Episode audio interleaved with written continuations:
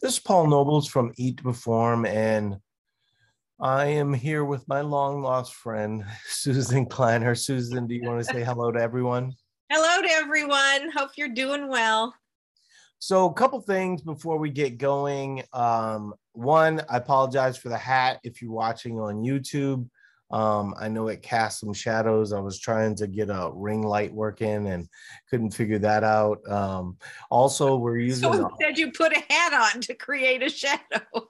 Well, I, I had, trust me, you don't want to see like the hair. I know, I'm just teasing. Right, so, um, yeah, the... Um, So yeah, the uh, the hat's casting a shadow, and then um, my AirPods aren't working, so we're using the audio off of my computer. So I apologize if it's not up to the normal high standards that people have come to expect from us. But anyway, so uh, Susan, can you walk people through um, how they can buy your books and and reach out to you and things of that nature? Definitely. Thanks, Paul. So again, really happy to be here again with all of you. Um, my website is D R S kleiner dot com, D R S K L E I N E R dot com. Uh, you can find all my stuff on there, but you can go to any of your local bookstores or online bookstores and find my books as well. If you're looking for me online, I'm not the most um, You know, frequent poster, but you can find me on Instagram at Power Eat, Facebook, Doctor Susan Kleiner. And I am Paul Nobles. I'm the founder of Eat to Perform. And basically, if you like what you hear um, in this podcast and you're looking for one-on-one coaching, you can go there.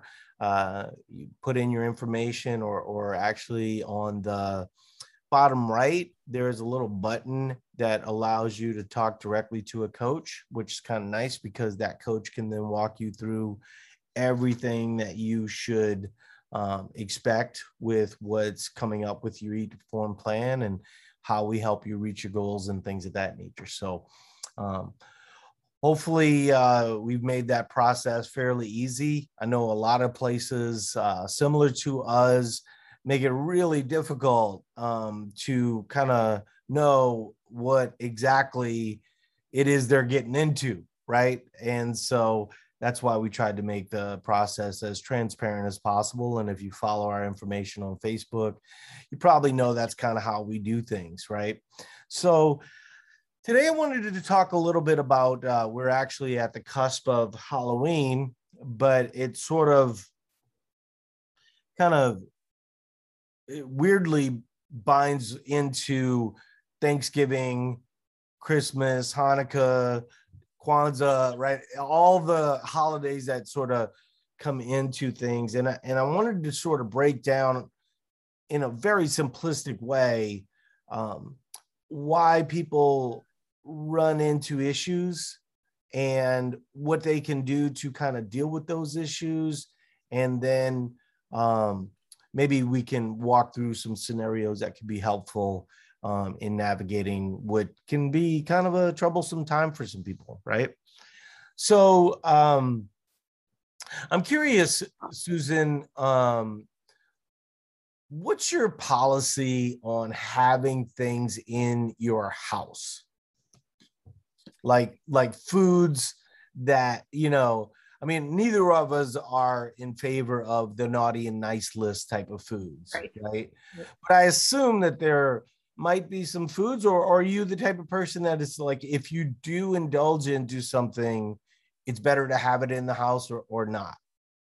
So it's highly individualized, I think. Um, the big thing with me is to um, understand Uh, the the issues that each of my clients face. And so if you're living alone, you are in control of your whole environment and you don't have to accommodate for anyone else. And so then it's up to you what works for you. Some people will say, I can never have chips in the house because I'm going to eat the whole bag. And I say, well, if you really would love to continue eating chips on an occasion, then let's just buy an individual serving bag. Um, and one great big giant jumbo bag is not an individual serving. So, so we work on, um, maybe you go to your vending machine and you get an individual serving size, and that's what you keep in the house. Um, Uh, other folks say, I just don't ever want to eat this food again. And that's totally fine too. And, and we can eliminate it. So many people are not the only person in control of their environment, and they need to accommodate a family or another person or roommates, et cetera. Roommates are easy. You just put everybody's name on their own food, and that food is off limits to you. You can do the same thing with a, another person in your house, whether it be a partner, spouse, child, parent. Um, for instance, my story is my husband loves chocolate. And I mean, really good, deep, dark chocolate. And he is an aficionado, like others might be, of some kind of alcohol uh, or something like that. So when I was younger and less um, maybe in control as I am now, um, I it, it, he had his box, like it was his box of his treats, and nobody, not my kids, nobody else went into that box. And that was not because he didn't want to share, it was because in our headspace, it was important that that was hands off. And, uh, and that's why we could have it in the house and nobody overindulged in the way that they wanted to. So, so different strategies for different people. So my strategy is very similar to your husband's, other than the fact that there are no rules, anyone can eat. So we have a candy cupboard, right? Mm-hmm. And very similar to what you described, where it's, you know, Ghirardelli, dark chocolates, and Choco Love, and and kind of the higher end type stuff. It, and it's sort of funny because I'm I'm certainly not a, a a Snickers snob. You know, I I would have a Snickers, um, but I would much prefer to have the chocolates that I like more, right? Mm-hmm. And so we've always had, ever since my daughters were very little, we've always had a candy cupboard, right? Mm-hmm. And in that candy cupboard are all manner of candies. There's Jelly Bellies, and there's there's chocolates, and there's all this kind of stuff, right? And what's amazing about it is that my kids grew up knowing where that is at all times, with no restrictions on eating it ever. I mean, I'm totally open to the fact that my kids are weird, right? Um, but I do think it was the fact that they could have that permission that allowed them to, you know, not really want it, right? Um, and when they did have it, they didn't typically indulge in a way that, you know, was not healthy, right?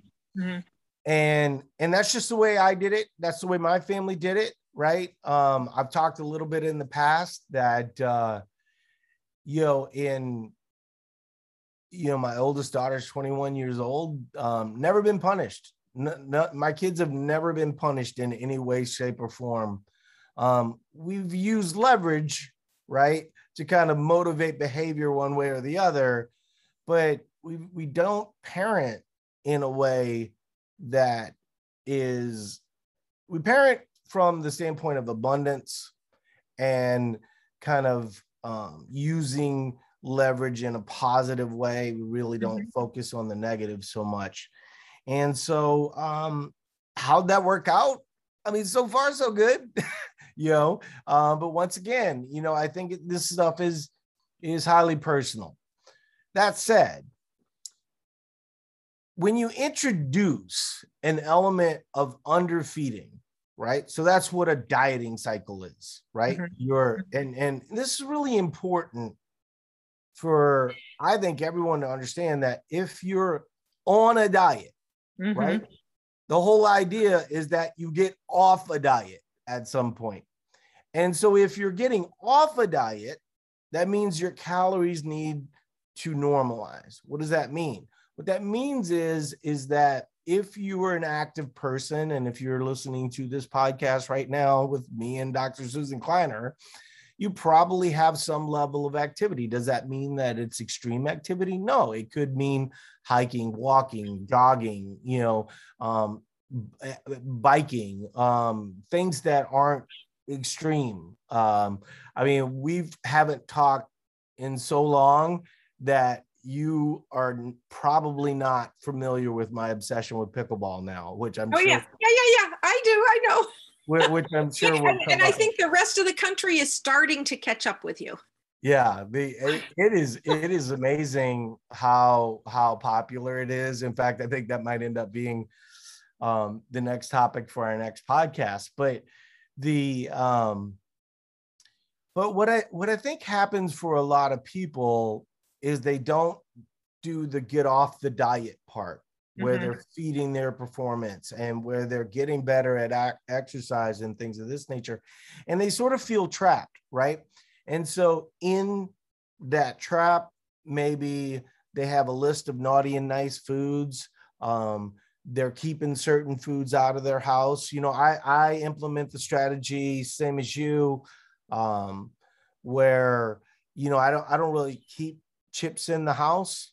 Um, the, uh, it's something, oh, ice cream is another good example, right? If I want ice cream, I've at least got to want it enough to go get it.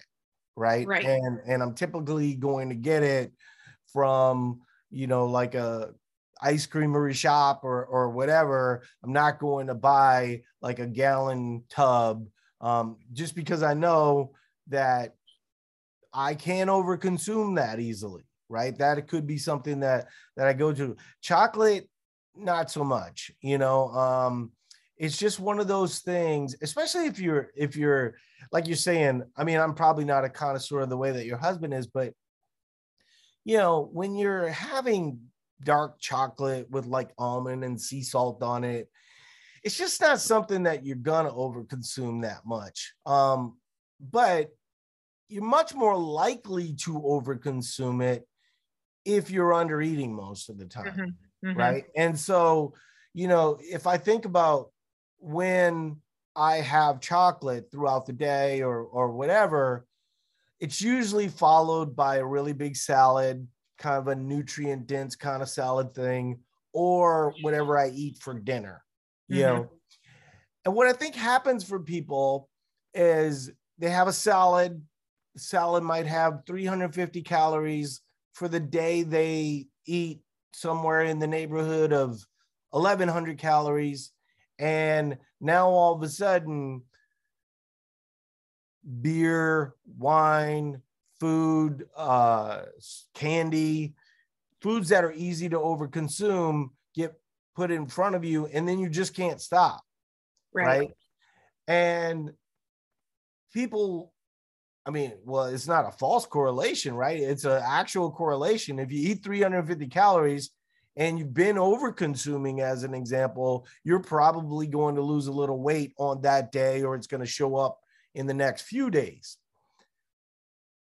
But that gets to a point of diminishing returns over time, right? And so what Susan advocates for, what Eat to Perform advocates for, is that most of your life, you should be consuming an adequate amount of calories. And while that is highly individual, almost for, you know, there's very rare instances where that would be less than two thousand for a woman, where that would be less than twenty-five hundred for a man, right? We're, we're trying to be active individuals that are, you know, being propelled to, um, go out and do things, right? Experience life. And, you know, I know people have trouble with those numbers sometimes, right? Because they're eating fourteen hundred calories and that they believe that's where their maintenance is. Maintenance is one of these numbers. And we've talked about that on the podcast, that your body will adjust both up and down, right? Once again, we all kind of know you hit a plateau over time as your body adjusts to lower food. What most people don't know is that as you raise food, that's actually where your calories want to be, where, where your body wants it. Body wants to be fed, right? And so as your calories move up, your, your maintenance moves up, right? As your body is just adjusting naturally, you're a little bit more, um, not necessarily active, but you kind of get out the chair more throughout the day. You're, you're inclined to walk around the pond, whereas you might not be if you were eating less. All these things sort of matter as it relates to overall caloric burn and what your calories end up being for the day. But my point being is that if you're overly repressing calories, and I mean, let's be real here, you're not going to crave kale in that scenario, right? Right. You're going to crave something with calories. Right. And a lot of people that sort of demonize sugar as an example, and, and I think Susan and I probably share this opinion that sugar's not particularly helpful, right? But the you can see it the other way too. Some people are over reliant on nuts in that scenario, right? What do sugar and nuts have in common? They are calorically dense, and they're going to provide you with that need that your brain is saying, hey, I'm hungry, right? It's not going to be hungry for forty calories worth of kale. It's going to be hungry for four hundred calories worth of candy bar, right? Mm-hmm. And so, so a lot of this is, is, is kind of intuitive, but, but, but my main point being is that if you consume an adequate amount of calories, the tendency to just have a little chocolate after dinner is easy. If you consume three hundred calories and you, you know, so let's say that my dinner, I would say normally is somewhere in the, in the neighborhood of seven hundred to a thousand calories, mm-hmm. right? In that scenario, couple, couple pieces of dark chocolate and I'm good. I'm mostly just like, you know, um, giving my brain what it wants in that scenario. Right, a little taste sensation. Yeah, yeah, a little taste sensation. That's a good way to say it. And so, so if I'd eaten three hundred calories, right, and I'm all of a sudden starving at nine thirty, well, it's whole candy bar at that time, right. you know, because right. I'm not going to want to go back and make dinner, more dinner, right? And I think just people aren't in tune. And then the other thing that people say, well, you know, I, I don't get really hungry, you know. Part of hunger signaling in general is that your body does adjust. So like if, as an example, let's say in your salad, you got a lot of leafy greens, you've got a lot of fiber in there, and you've got a lot of, you know, um, chicken, protein, right? Well, those things are going to be a little bit more difficult for your body to process. And so therefore, it's going to kind of change the way that your body would be hungry. And so people say that to me all the time. It's like, well, I just can't eat all this food because, you know, I'm eating this other stuff, which is great, right? But you may need to just, you may need to adjust how often you eat if you're eating overly nutrient-dense foods all the time, so that you get an adequate amount of calories, because then, you know, things sort of sneak up on you. But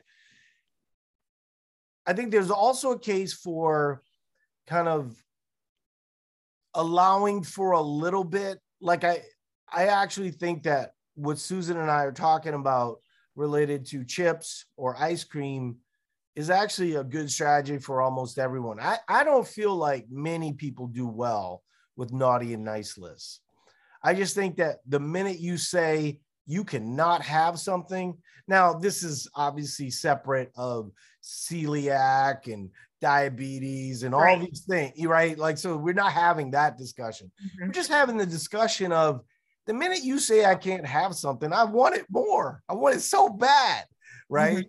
And so, so allowing for some flexibility, you know, which is why, by the way, when you hear low carb advocates or even low fat advocates um, talk about their way of doing it, they don't just talk about it casually, right? They talk about it as if you are doing something wrong, right? And that is not scientifically backed, mm-hmm. right? The, the, there's a lot of nuance with all this stuff. And so the big takeaway, in my view, related to overconsumption during the holidays is that whether it's candy, whether it's alcohol, whether it's highly caloric food, people tend to over-adjust the rest of the week. And then we sort of get into this imbalance where they're over-consuming on weekends because there's a holiday party or there's one or two events that come up. And then all of a sudden it's like all salads for Monday through Thursday, you know?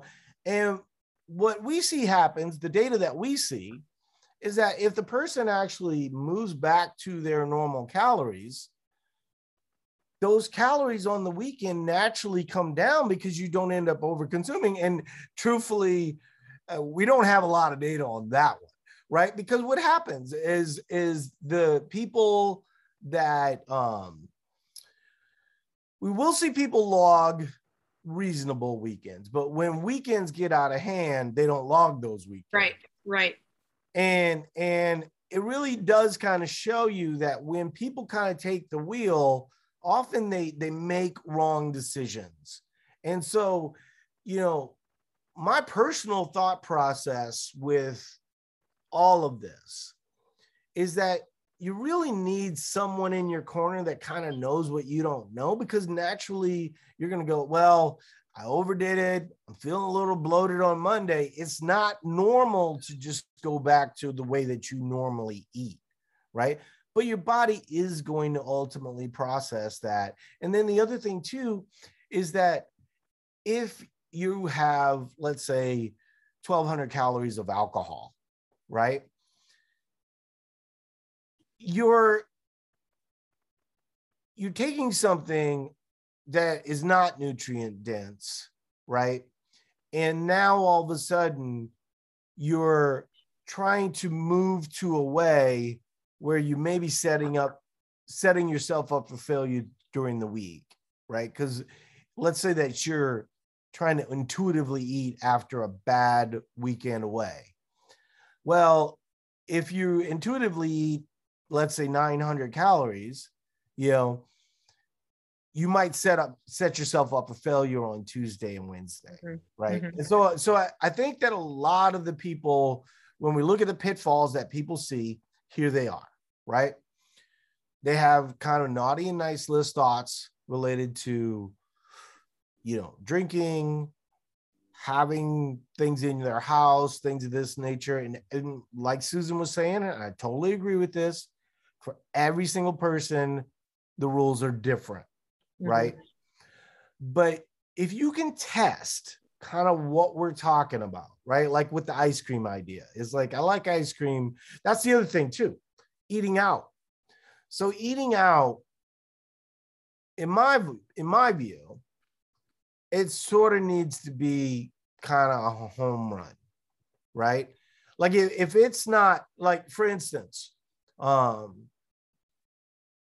I have no idea what Domino's pizza tastes like or Papa John's. There is a pizza place. There's two, actually. There's actually really good pizza here in the Twin Cities. Um, but there's two that we like. And both of those situations are home runs in my view. Right? They're, they're, uh, they're at least eight out of ten, right? On the scale of pizza.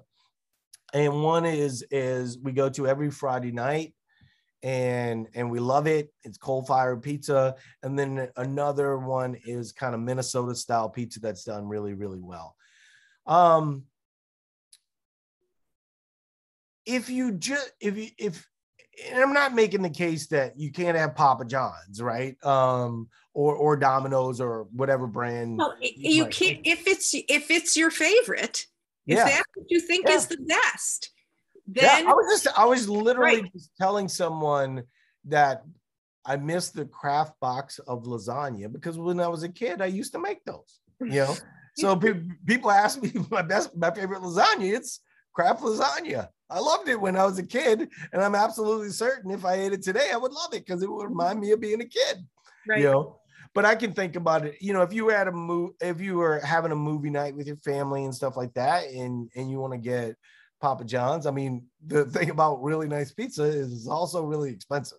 You know, right. so so cost is certainly a factor, and I'm I'm not a snob related to any of those things, but in general, you know, at least tie it to something like a special occasion, right? Mm-hmm. Where, where you don't get into that rut where it's, you know, drive through McDonald's on Monday, Chipotle on Tuesday. And then all of a sudden you realize, whoa, things are really out of hand, right? Right.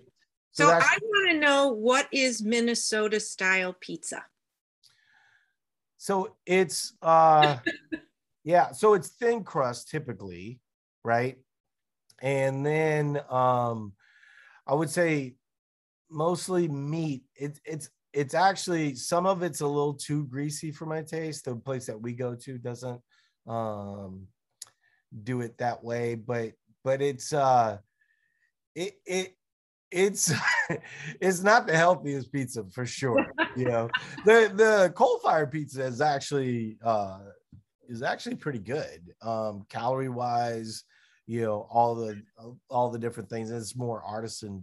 See, when I eat pizza, I'm not thinking about that, but I are not thinking about calories. I'm, but I yeah. am mindful of: yeah. am I hungry or am I am I satisfied? That's yeah. that's what I'm looking for, and I've have I enjoyed it. And I think that one of the things that I try to Um, guide and coach my clients with is preparing themselves mentally for this time of year and deciding what their goals are before they head into this time of year. So it, it can be, they can vary widely. I mean, some people's goals are just making it through the holidays mentally healthy and not, you know, coming down uh, in deep depression or anxiety because of the inter family interactions that they have to deal with that are really um, singularly focused to this time of year, and uh, or getting overly anxious about pleasing everyone with the gifts that they're buying or those kinds of things, that that's their goal. Food is not really their big problem at this time of year. On the other hand, loads of people have food issues that are also tied to this time of year, that at holiday time, they're now back with the family, and the family or whoever, whoever they spend their time with expects that you clean your plate, or, or says, well, didn't you like it if you don't take seconds? Or, you know, all the things that, that are sort of childhood um, uh, rollovers that, that we have to learn how to deal with now that we're adults, and that we can respond and we can be in control of our own bodies.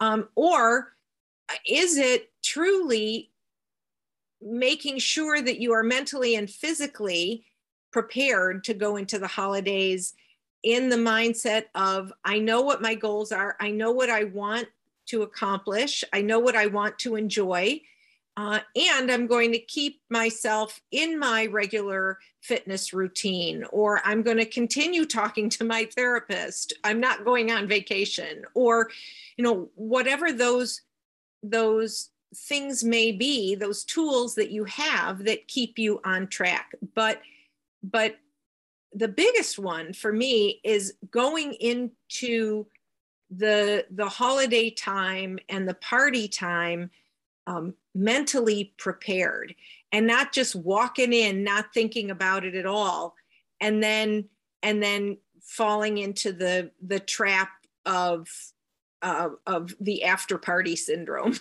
Well, and then what ends up happening is that if you go in without a thought process, you realize that, oh my goodness, there's a lot of highly consumable foods, and I don't have any strategy. Right. Like we talked right. about this in one of the, the last podcasts, where like, if you walk in with a plan, it's going to always be better than being hit you know, with a exactly brick, brick in the face, right? And so, so that's helpful. Okay, so let's end there because I want to do this as a series of three, but you gave me a really good thought on what the next one should be. So we'll talk to everyone about that. And then that podcast is going to be what those goals should be, how to manage those goals, and things of this nature on more of a um, calorie level, right? So we'll talk to everybody here in a bit.